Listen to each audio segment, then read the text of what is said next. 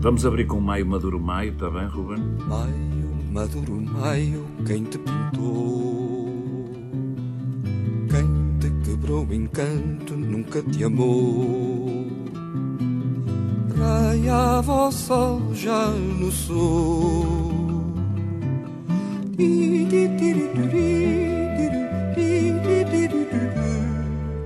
uma falua vinha lá de Istambul.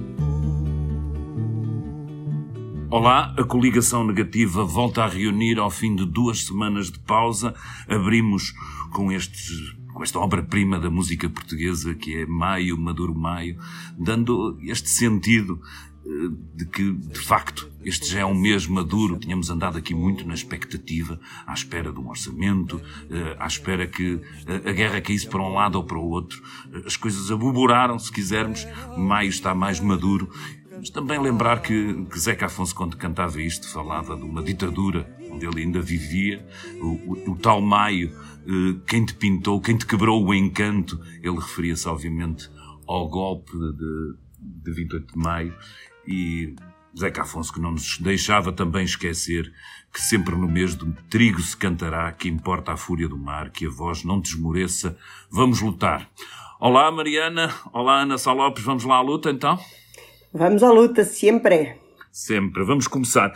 Começo uh, esta semana por falar sobre o assunto que se calhar até tem mais dominado uh, os noticiários, ou pelo menos a atenção das pessoas nos últimos dias, que tem muito a ver com aquilo que foi detectado em Setúbal. Uh, a manchete foi do Expresso, o jornal noticiou que em Setúbal quem estava a fazer a recepção dos refugiados ucranianos eram russos por facilidades de língua, por isto na, na Câmara de Setúbal, mas há aqui, se calhar, um, um, problema um bocadinho maior. Eu começaria por dizer, se vocês me deixarem, é que uh, aquilo que mais falta neste assunto todo, eu acho, é bom senso. Acho que há aqui, uh, eu, eu não consigo, à partida, se calhar é o meu lado otimista em relação ao ser humano, uh, não estou à espera que haja aqui um escândalo de espionagem, mas há, para mim, obviamente, um grande escândalo de, de, de falta de bom senso. Acho que, que de alguma forma, eh, continua, a Câmara, nomeadamente, continuou a operar dentro daquilo que era a sua normalidade. Eh, e uma normalidade eh, que ninguém consegue entender como é que se considera que pode continuar a ser normal que cidadãos russos, nomeadamente alguns deles com ligações à própria embaixada e, e ao regime indiretamente, pudessem ser eles a acolher os agredidos que eram os ucranianos. Tem havido por aí outras notícias, não me interessa especialmente a mim, para o subsídio que essa associação recebia, ou a ligação à base de dados do IFP, eh, mas interessa-me que, de alguma forma, que haja em Portugal e que continue a haver tanta desplicência e tanta falta de cuidado no tratamento de dados. Acho que isso é uma constante, já tínhamos visto o caso de, de, de Lisboa, vemos agora também uh, esta recolha de fotocópias dos imigrantes e tudo isso. A ver aqui, se nós quisermos alguma falta de atenção uh, e, de, e de cultura, eu diria mesmo, uh, em relação ao tratamento de dados, e depois preocupa-me que, no geral, quer a sociedade, a autarquia, quer o governo, não esteja agir de acordo com a gravidade que me parece a mim que é a situação. Ou seja, não houve alertas da, embaixadora da Ucrânia sobre uh, as características desta, destas tipo de associações, das ligações de algumas delas. Houve pedidos de, de esclarecimento por, próprio, por, parte da própria autarquia. O governo, conto muito, tem uma espécie de alibi de mudança, mas é um pequeno alibi uh, de mudança de executivo, não, mas é o que é. O primeiro-ministro ou mesmo os ministros andam para lá. E o que eu consigo para retirar tirar disto tudo é às vezes nós muito empenhados na, na, comunicação social, nas redes sociais e tudo isso, mas depois no dia a dia, depois daquele primeiro fôlego de ir buscar a gente e acolher refugiados, há uma falta, continua a haver, para mim, uma desintonia entre aquilo que se passa, a gravidade dos assuntos e a, e a reação, nomeadamente de, de, políticos e de autoridades em relação ao momento excepcional que é suposto vivermos. No mesmo sentido, eu encaixo aqui eh, esta ideia eh, de epá, associo a isto também o alerta do Presidente da República, que de repente conseguiu, no, no, nas comemorações de 25 de Abril, que era só suposto termos assim uns discursos de formalidade, conseguiu introduzir um tema novo que foi passarmos a discutir uh, as questões de defesa. Lembro que aqui numa coligação negativa, há uns tempos atrás, eu também tinha assumido isso como uma, uma hipótese, por exemplo, de agenda para um partido mais à direita. A discussão eu levava para um ponto extremo, se calhar, do serviço militar obrigatório, mas, mas discutiria, uh, sem dúvida, como é que nós conseguimos, de alguma forma, estar sintonizados. Eu sei que nós somos um país pobre, não é agora que vamos ter grandes armas, nem que teremos uma grande importância no, no, no, no terreno militar, mas acho que gostaria de ver mais empenho e não uma atitude tão burocrática, e nisso acho que o Presidente da República foi exigente. Ana, passando a bola, o que é que te pareceu da exigência do Presidente da República, se aquilo faz sentido, ou seja, se há aqui, eh, de alguma forma, uma tentativa de uma Marcelo de quase despertar o governo para que não tenha só respostas burocráticas. Eu ainda hoje ouvi mais uma vez o ministro dos Negócios Estrangeiros dizer que nas próximas semanas haveremos de ter embaixada em Kiev, quando foi basicamente aquilo que ele disse para aí há um mês atrás, que também nas próximas semanas haveríamos de ter embaixada e andamos nisto. Ou seja, acho que não há. Pá, eu sei que estamos longe, estamos do outro lado da Europa, mas eu gostava de sentir da parte do governo e da parte das autoridades uma melhor sintonia com aquilo que se passa no mundo neste momento. E tens razão. Eu acho que o Presidente da República esteve muito bem eh, eh, e acho que se há, se há algo com que nos temos que preocupar, é evidente nós somos um país pequeno, mas pelo menos temos que cumprir os nossos compromissos com as organizações internacionais onde estamos metidos. É evidente que a Europa devia ter uma política de defesa. Eh, não estou a dizer eh, que estivesse de costas viradas para a NATO, mas, de, mas a verdade, a Europa nunca teve uma política de defesa. E Portugal faz parte da Europa. E, e, e, na realidade a defesa é tratada em Portugal há muitos anos eh, como uma. E nós mudamos como uma, vá lá, uma, algo de segunda categoria. É assim uma coisa de que, ok, não há guerra, não vai haver guerra, nós não, eles estão para ali a não fazer nenhum. Basicamente são pessoas cuja cuja, a não ser esporadicamente, umas missões de paz aqui e acolá. Fomos do 8 para 80, não é? É, quando nós sabemos que não é assim, mas há uma Vox Populi que, que fala muito nisso. Eu, desculpem-me voltar sempre a um dos meus assuntos favoritos, mas nós vivemos agora um momento realmente de, de transição muito complicado e não sabemos como é que isto vai acabar. Nos anos 30, quando se percebeu que Hitler eh, já estava em ascensão, a aumentar o armamento da Alemanha, a, a, discriminar os judeus, a pôr os judeus à margem, a ilegalizar os partidos, a começar a ditadura, tu tinhas, pelo menos na Inglaterra, que é a realidade que eu conheço melhor, eh, uma quantidade do, do, próprio governo, que era um governo do, chamado Governo Nacional, que era de um tipo que tinha sido líder do PS, do PS local, e, e, do, e dos conservadores eram todos pacifistas. A conversa do, do Partido Trabalhista era igual à do PCP hoje, que era preciso era desarmamento, desarmamento, desarmamento, desarmamento, e eles passaram aqueles anos 30 a defender o desarmamento. Eu hoje olho e vejo aqueles discursos do PCP são exatamente iguais aos que os trabalhistas, os liberais e uma parte do Partido Conservador tinha. Ou seja, o Chamberlain não nasce do nada, nasce deste caldo. E acho que este caldo. Uh, eu fui na minha juventude ecologista, antimilitarista, anti várias coisas, mas mudei radicalmente, confesso, com a entrada, enfim, à medida que fui envelhecendo. E mesmo aquela questão do serviço militar obrigatório, que eu fui completamente contra, uh, contra quer dizer, uh, defendia que acabasse, Hoje também já tenho interrogações sobre isso. Ainda não cheguei aí. Isso traz-nos um bocadinho. Eu, aos 20 anos, não pensava nada disto, pensava exatamente o contrário. E agora, aos 50 e tal.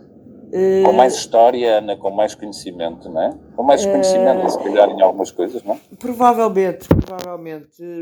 Eu acho que neste momento. Uh, a Rússia, de facto, a Rússia, não, é? não estou a falar só da Rússia, mas uh, nós estamos perante um monstro. Uh, não vale a pena estar a. a bastou ouvir o que Lavrov, esta conferência de imprensa de Lavrov. Sim, esta. Que é uma coisa absolutamente. Eles querem aniquilar, se puderem, aniquilam a Ucrânia. E, e, por exemplo, eu inicialmente, neste processo, eu era contra a adesão da Finlândia e da Suécia à NATO. Porque achava que era preciso manter alguns caldinhos, uns paninhos quentes. Mas agora, quem é que pode, quem é que pode eh, criticar a Finlândia que está do outro lado, da, da, como se fosse Almada, em Lisboa, é, pode imaginar que a Almada está à distância da Rússia. Não, não, não. É a Vila Nova de Gaia também. Obviamente que a Câmara de Setúbal não teve o bom senso, foi errada, mas eu acho que a responsabilidade é do Governo neste momento e toda e toda e do governo. E o governo, se quer ter uma política de refugiados, tem que ter atenção. E não é. Uh, achei uma vergonha que António Costa não tivesse, uh, mal foi a notícia conhecida, ter uma reação como deve ser. É, eu acho que eu estou contigo. Eu acho que isso já vem de trás, esta atitude quase negligente em de, epá, faz, solta-se uns foguetes, deita-se tudo, mas uh, falta-nos o ânimo, e é isso que me impressiona no meio disto tudo. Falta-nos o mesmo tipo de, de, de, de, ânimo que tivemos para combater a Covid. E eu não estou com isto, eu percebo, epá, o vírus estava aqui, nós tínhamos as nossas famílias, tudo isso, epá, e houve da parte do governo, da parte das autoridades, epá, mesmo com erros e com tudo, expedientes. Epá, somos, nós quando queremos, somos capazes issues até o ânimo para os ir buscar. Ou seja, nós também fomos todos em carrinhas e fizemos 30 por uma linha para ir buscar os, os ucranianos e bem, e é de salutar. Mas não basta, depois chega-se aqui e tem que se saber tratar bem. E isto não é tratar bem, não é tratar com respeito. E não é por eles serem russos, porque a língua, a parte da língua uh, podia ajudar, etc. E há muitos russos que, que são completamente uh, contra Putin. Mas são pessoas que têm, de facto, ligações à embaixada e são pró-Putin. E, e, nós não sabemos, eu posso, podemos não entrar aqui em, em, teorias da conspiração muito malucas sequer para dizer que isto é muito grave. Se entrarmos em, em, nessas, nessas teorias, então. Mas, mas eu acho, por exemplo, o governo e aquela primeira reação do Costa, quando eu fiquei a olhar para, a reação do Costa foi, mas ninguém no governo ouviu a entrevista da, da, da hum, da embaixadora? Onde é que está? Ainda hoje no nosso jornal está que a Associação de Ucranianos avisa o governo desde 2014 para a existência de associações destas. E eu não estou a defender uma associação de ucranianos porque também não está, uh, de todo também pisou ali o risco. Aquela coisa de dizer que nós devíamos uh, ilegalizar uh, o PCP. O disparate é livre, graças a Deus. Disparate, exatamente, disparate, disparate é livre. É livre. o PCP combateu o fascismo, calma lá, não é? Nós mesmo com o 25 de novembro que, que conseguimos vencê-los, eles foram integrados e não aniquilados. Não contigo, nada dessa coisa do 25 de novembro. Um era uma condição, aliás, essencial uh, do 25 de novembro, era que o PCP mantivesse todas as. Uh, Exato, todos os direitos. Não é, de repente, não é. Pois, Dos fazedores é, é do 25 de novembro, isto. estou a lembrar-me do Melantunes, eh, por exemplo. Sim, sim. Mas a questão é, eu também acho, isto para dizer de outra forma, mas para dizer o mesmo, é o governo. É ao governo que cabe esta responsabilidade, é ao não, governo eu, que tem a culpa do princípio ao fim e a Câmara. Ah, Deixa-me só dizer uma coisa sobre isso. Eu, atenção, não esqueçamos que no terreno quem tem e quem tem capacidade para melhor ajudar os ucranianos são as autarquias. Isto não, eu, com isto eu não estou a tentar dizer que o governo, pelo contrário, o governo devia emitir normas, ter cuidados e tudo isso. Mas são as autarquias, no terreno, nós não podemos esquecer, é para o princípio da subsidiariedade e o de facto, mesmo o trabalho que as, que as autarquias fizeram em pandemia, Mas é um exemplo para isto. Governo, é? Com o apoio do governo, com, com instituições. Pá, existem Exatamente. outras coisas. Esta, esta associação, por exemplo. Então não há tradutores, lembras-te daquela manchete que nós tivemos há, pouco, há umas semanas, não há tradutores na, na maior parte das, das associações a maior parte das associações quer falar com eles em inglês, porque as associações falam em inglês, e a maioria deles não consegue falar inglês. Depois há um que fala inglês e que faz tradutor para todos. Ou seja, há uma série de coisas que não continuam Mas ok. Eu, não, sim, oh, oh, Mariana, eu te digo outra coisa que acho que nós próprios também somos responsáveis. Eu, eu por um lado, não, acho que não podemos entrar, e, e, durante estes dias temos visto também alguma histeria anti-Rússia que leva a que qualquer coisa que a associação tenha feito de repente pareça criminoso, e eu não, pá, não quero mesmo, acho que a gente tem mesmo a obrigação não entrar sobre isso, mas por outro lado somos preguiçosos, e aqui incluo também a imprensa, por exemplo, a perceber as ligações da, do Ruski Mir e da Rossotrudnichestvo, que são associações que, na fação bondosa, serão uma espécie de institutos camões russos, mas que tem gente, e eu gostava de saber, neste momento acho que deveria ser claro, perceber as ligações, haver da nossa parte algum escrutínio, porque sabemos não, o que é nós que já tentámos e não está assim tão fácil. Acredito, acredito. Aqui não levantando muito Não, não está assim para a tão fácil. concorrência, mas não está assim tão fácil. Mas há, mas, há- mas há esse interesse e de facto sabemos ainda pouco Ah. e estamos, e estamos pouco empenhados. Regressando, sem sair daqui, Ana, eh, passaram duas semanas, eh, continuastes a ver a guerra ao longe e ao perto por, aquilo que nos toca e que nos, nos afeta. Eh, Qual é, para ti, se é possível perguntar assim, é a frente económica que ainda é mais decisiva, é a frente militar, misturam-se as duas, o que é que tu tens visto nos últimos tempos, nomeadamente de resistência, não só da, da, da ação dos russos, mas por- pega por onde quiseres. Acho que se misturam todas, acho que, se- acho que ficou nestas últimas semanas bastante evidente de que os russos não vão recuar e que não há conversações de paz que cheguem a lado nenhum tão cedo. Hum, agora, os Estados Unidos estão a anunciar, e os Estados Unidos estiveram particularmente bem informados neste processo, nomeadamente quando anunciaram a invasão russa, quando ainda muito pouca gente queria acreditar nisso e achava que era propaganda norte-americana, para além do PCP. Havia gente que achava isso e de facto. Aquilo foi uma maneira de desmontar o, o- a, a tentativa que seria feita, obviamente, por, por Putin, hoje que sabemos eh, muito mais e que estamos muito mais atentos, que seria de encontrar ali um false flag, um- uma, uma atitude qualquer que, que eles usariam como provocação. Foi a maneira de desmontar isso, dizendo eles já estão preparados, qualquer notícia que vocês tenham eh, virá para confirmar aquilo que nós já sabemos. Não é? E agora a nova notícia é que eles vão mesmo anexar eh, Don, Donbass e, eh, e Donetsk, pronto, a República de Donbass, que estão preparados para o fazer, Vai ser a 9 de maio, vais ver. vai e, e vai e, e essa vai ganhar. E vai anexar como anexou a Crimeia. Essa parte vai ser uma vitória para a Rússia. Tenho muitas dúvidas que a resistência ucraniana consiga chegar aí.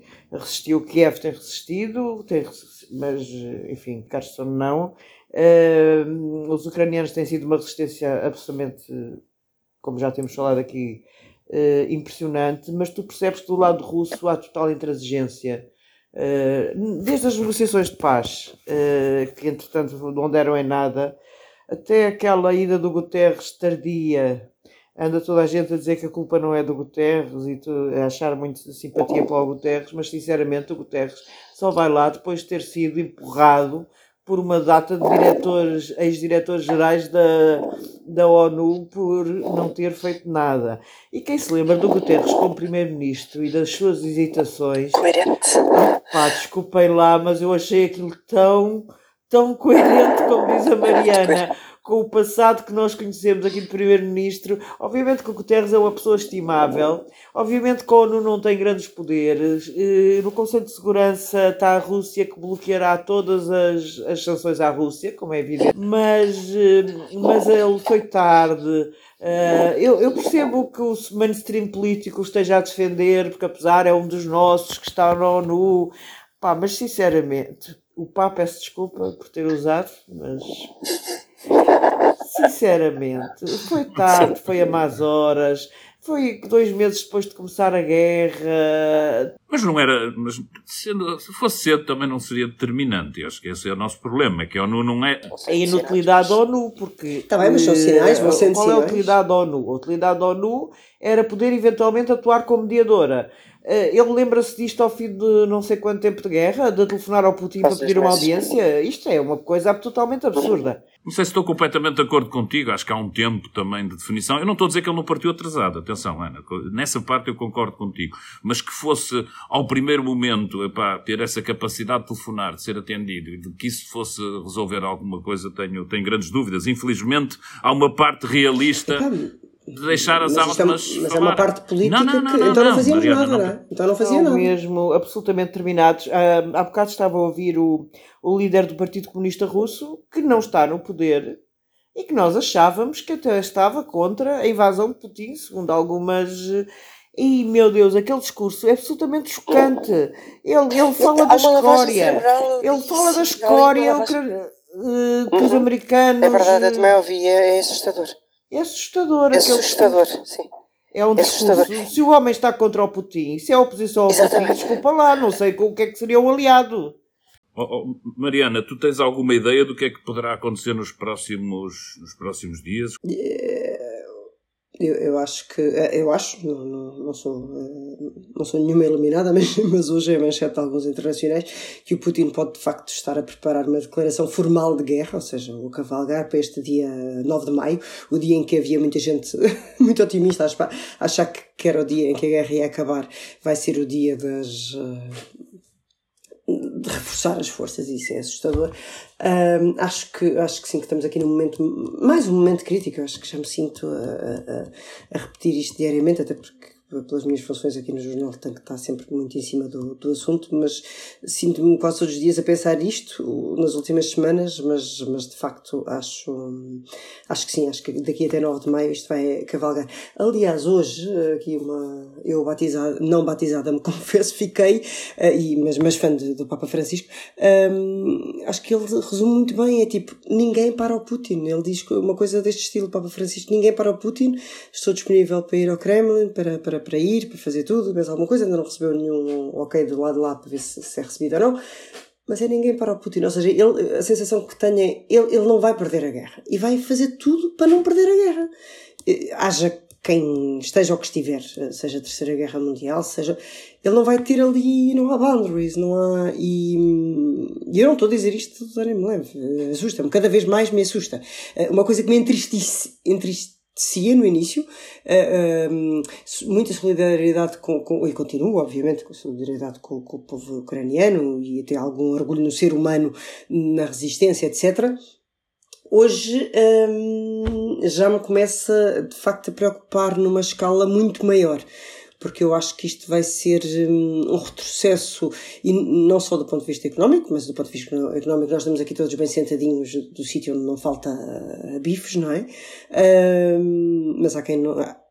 Pode faltar, sim. Hoje não faltam bifes, mas há quem falta, há quem falte, não é? E se é essas pessoas, a nós vai-nos sobrar atum, a essas pessoas vai-lhes faltar tudo, não é? Um, e, e, e tenho essa, essa noção, embora jornalista mal paga, uh, tenho, tenho um emprego e e o mal pago está dentro da média do país, um, e isso assusta-me, assusta-me tudo, tudo, a terceira guerra, assusta-me os efeitos eh, económicos, assusta-me que tem a bastante. ver também com, com uma visão mais recente do que propriamente do, do, do início deste, deste conflito, não é? Eu acho que, que aquilo não começou por ser na parte da Rússia, mesmo que em termos de valores fosse uma, aquilo que, que em inglês diz uma, uma war by proxy, ou uma guerra por, por interposto uh, país com o Ocidente. Eu acho que não era bem bem essa a ideia de, de Putin quando começou, mas hoje eu julgo que eles assumem, e eu, eu também já escrevi sobre o assunto, acho que dia 9 tem essa, tem essa carga que tu dizes, e acho que, que vai ser assumido que, que eles estão em guerra com o Ocidente por, por, por interposto Foi país. assumido em parte pelo, pelo Lavrov, se não me engano. Já... É, formal, sim, mas, mas a questão aqui, o que estavam, é uma declaração formal eh, de guerra, ou seja, uma coisa. Sim, sim, sim, sim, sim, sim, exatamente. Sim, mas o Lavrov, o Lavrov tem ficado sem. Não, está a sem gente não filtro, pode é? esquecer, e tu há bocado O falaste de Lavrov uma. está. Está sem Não, filtro. gente Aliás, não pode culpou, esquecer, e tu há bocado culpou- falaste de voltou uma- à desnazificação, voltou a dizer que os judeus eram os piores nazis que havia, que o? Hitler tinha ascendência judaica. Incendiou completamente Israel. Ou seja,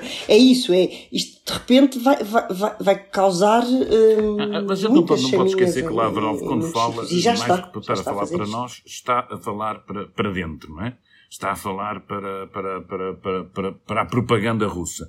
E o que eu acho que nós, ocidentais, temos alguma tendência a menosprezar, e eu já agora recuperava um, acho que não falamos sobre isto, recuperava uma frase de, do Zelensky, quando ele nos chama a atenção para o papel que Portugal pode ter com Moçambique e com Angola. Nós sorrimos e pensamos, ah, não temos já papel nenhum, o que é parte verdade, o Zelensky não tem que saber, não é? Mas uh, ele está a falar de outra coisa também. Por exemplo, eu vi aqui reportado, nomeadamente um outro trabalho feito em que as máquinas de propaganda das redes sociais da Rússia, que nós nos vimos epá, normalmente atuar no mundo ocidental, durante o tempo, quando acharam que deram por perdida a sua campanha eh, nas redes ocidentais, ou seja, perante o público ocidental. Já é muito difícil eh, que, que os argumentos russos, lá chegaremos, se calhar, mas que os argumentos russos vinguem, eles começaram a focar-se nos países do terceiro mundo. Ou seja, começaram-se a focar em África, na América Latina. E, e aquilo que estamos a ver na Moldova é isso. Quem visita a Moldova neste momento, os moldávios, o medo deles é serem invadidos pelos ucranianos.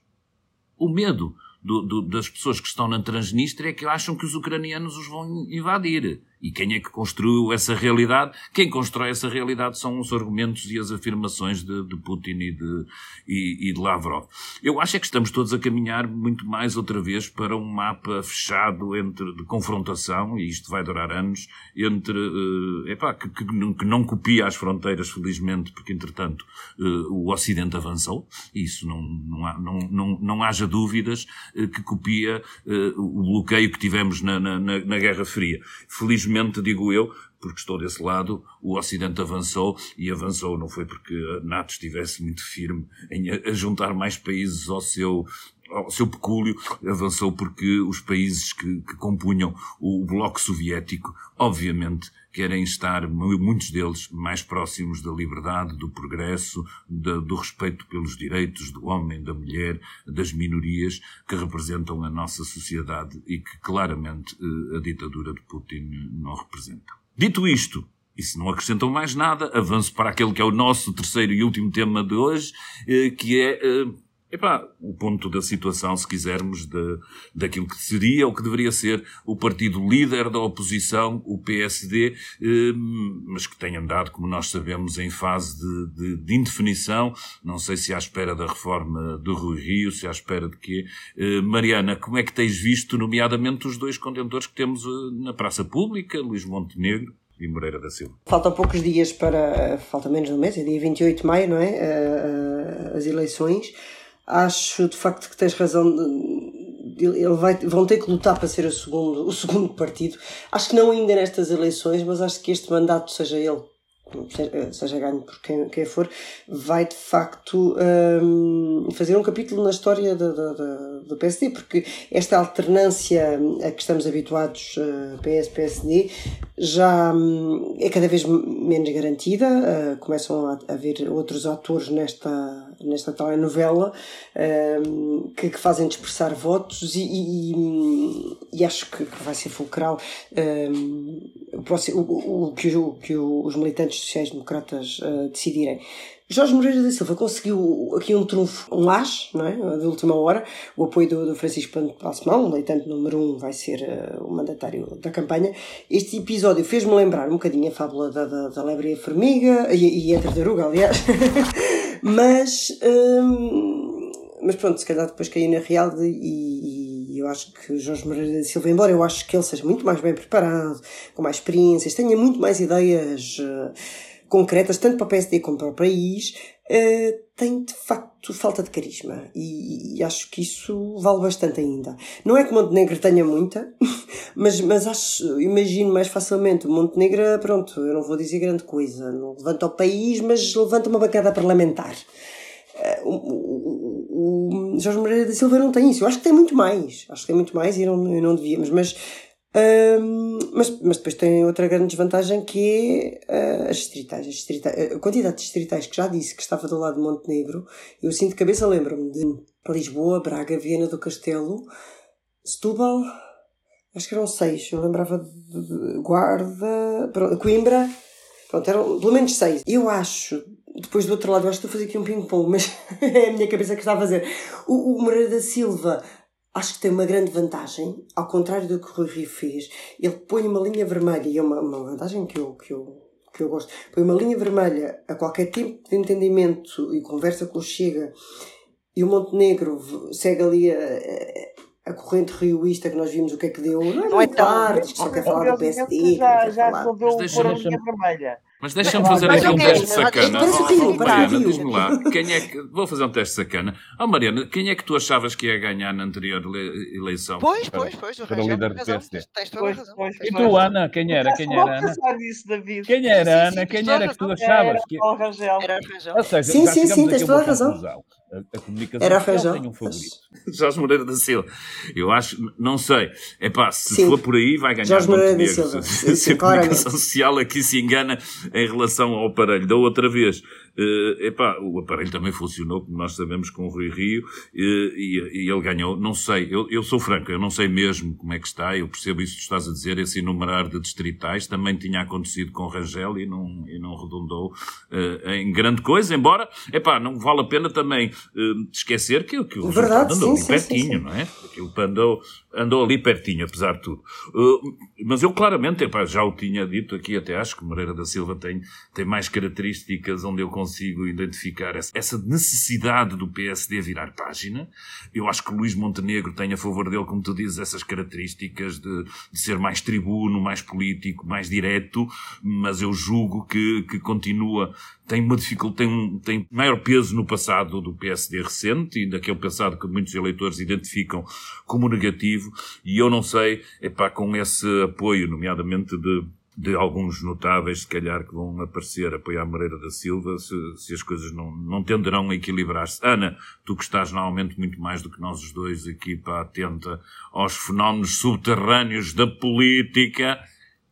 Ah, estiveste. Foi por isso que a gente parou, claro. Eh, não, não, não, não. Mas eu, arriscando a enganar-me redondamente como da outra vez, eh, eu acho que podemos vir a ter uma surpresa aí, Jorge Moreira da Silva. Mas enquanto da outra vez, vamos lá só dividir, da outra vez eu estava mesmo convencida que o Rangel ia ganhar. Desta vez não estou convencida, mas acho que podemos vir a ter essa surpresa. Por duas razões ou três.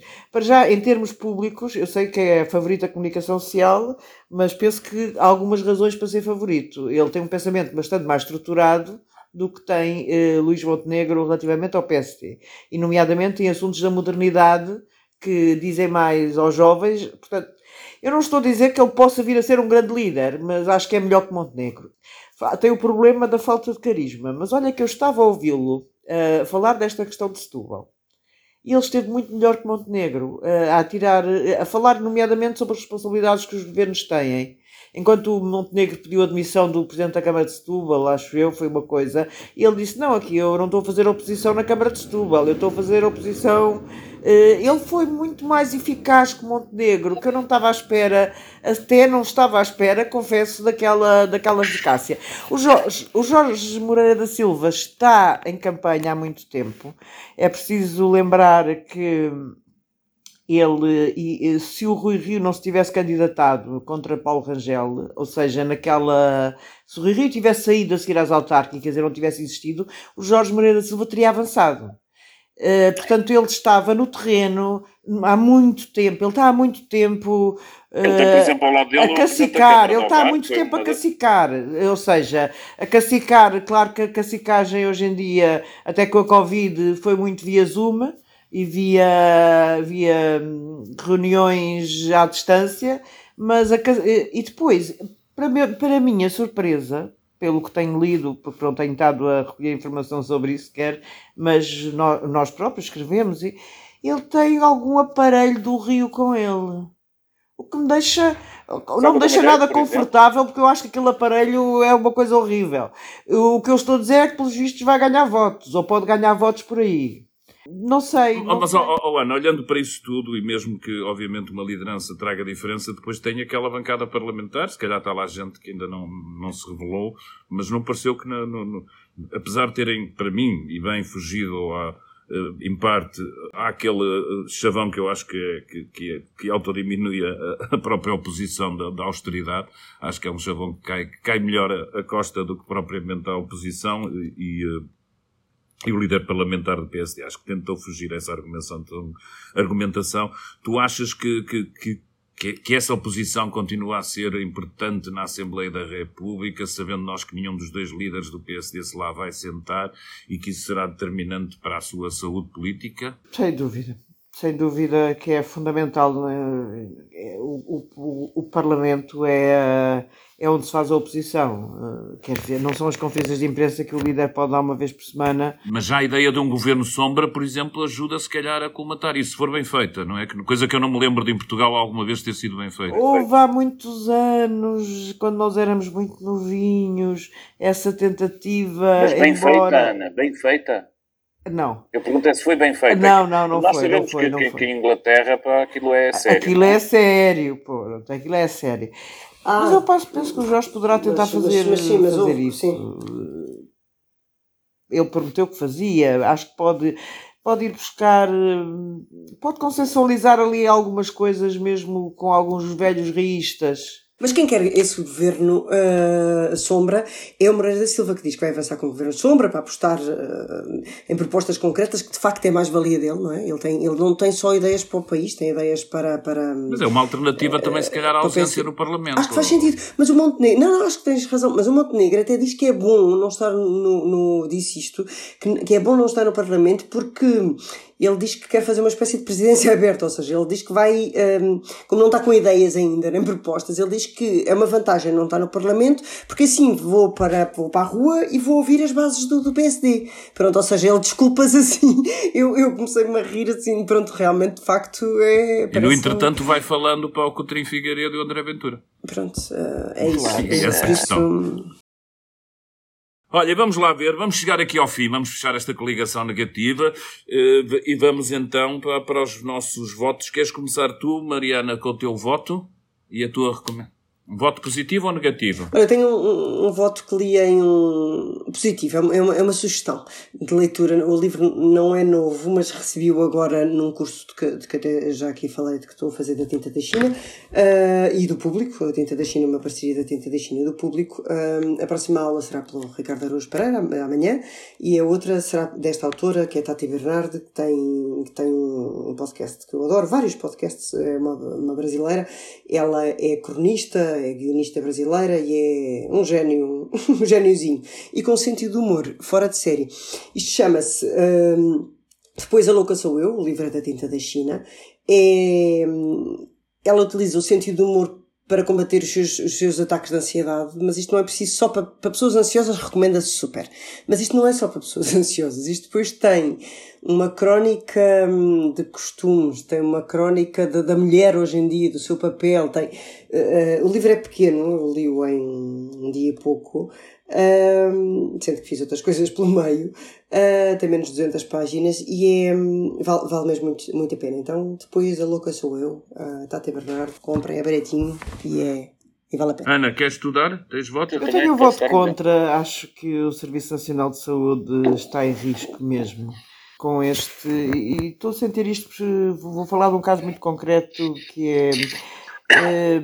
Eu cresci nas Caldas da Rainha, que é uma cidade a 80 km de Lisboa, e que tem um hospital eh, digno dos anos 50. Eh, nos anos 50 talvez fosse novo, mas eh, aquilo é uma absoluta vergonha. O interior é desprezado, nós sabemos, nós sabemos que não há nada no interior, mas isto já não é o interior, está perto do mar, é uma cidade ao pé do mar.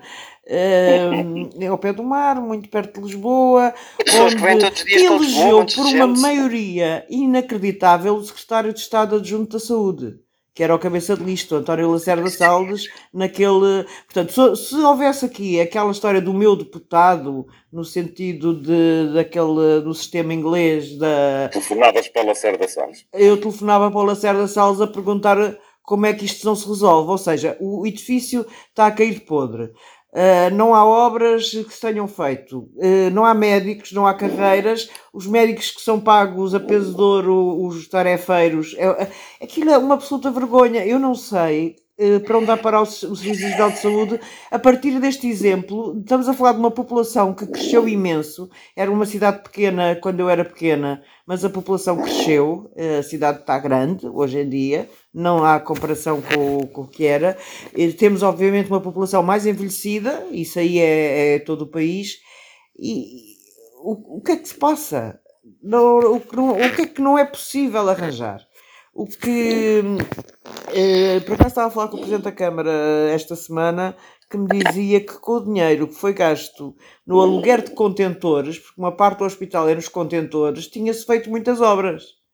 Pois, Tudo isto é. a não má tem- gestão, não a má tem- gestão é uma a má coisa gestão é assustadora. endémica, endémica, a sério. É. Eu vou fechar então com o meu voto positivo. Uh, e o meu voto positivo vai para o Presidente da Assembleia da República, que acho que pela sua personalidade uh, e humor frio e seco, foi o Presidente certo para estar a gerir um Parlamento que tem aquele ruído ali à sua direita e, para, eu não resisti, para confesso-vos que, que ri, ri bem e bem disposto para, à troca de argumentos, que não foi bem o meu troca de argumentos, e por isso eu acho que o estilo também tem muito a ver com isto, eh, quando Diogo Pacheco uh, de Amorim, um dos homens do Chega, uh, diz que eu, se eu ser Presidente da Assembleia da República, eu não queria estar no seu lugar e no andamento, na sequência dos trabalhos, sem praticamente exibir para nenhum jogar para fisionómico, uh, Augusto Santos Silva diz muito obrigado, seu deputado, é recíproco. E eu acho que este tipo de humor fino que Santos Silva tem pá, está de acordo com aquilo que, que procura fazer o Chega, que nomeadamente pá, recorre a expedientes por exemplo, de, de, ir acumulando tempo para, no final de cada, de cada uma daquelas rondas, ficar com o tempo todo. Ele não, não quer fazer perguntas, eles fazem esse tipo de expediente, têm no feito, uh, um bocadinho uh, à, à chico esperto. Epá, e eu acho que, que, que ainda bem que existe alguém para, sobre o ruído, para, às vezes, os colocar no seu sítio certo. Se calhar não é muito protocolar, se calhar é pá, eles vão andar por aí a choramingar, mas obviamente prefiro muito mais Santos Silva a Ferro Rodrigues e acho que, que, que, vamos ter mais episódios destes. Eu vou estar muito atento para os trazer cá, porque me parece, pá, nomeadamente quando é este tipo de humor muito seco e muito rápido, pá, que, que traz inteligência à nossa, à nossa argumentação e, pá, e, e pelo menos ajuda a contrabalançar o, aquele ruído estranho que, que, que, com que teremos que conviver nos próximos quatro anos. Dito isto, Mariana, Ana, Ruben ali nas teclas, Uh, voltamos para a semana. A partir de agora, como terão reparado, às terças-feiras, epá, ganhamos aqui um dia para aquecer os motores, uh, coligação negativa uh, em podcast, como é habitual, e no site do público, todas as terças agora, o habitual passou a ser à terça. Obrigado e até para a semana. Para a semana. Obrigado. Quem te quebrou o encanto nunca te amou. Raiava o sol já no sul e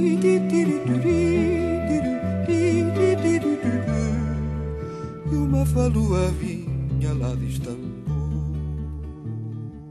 O público fica no ouvido.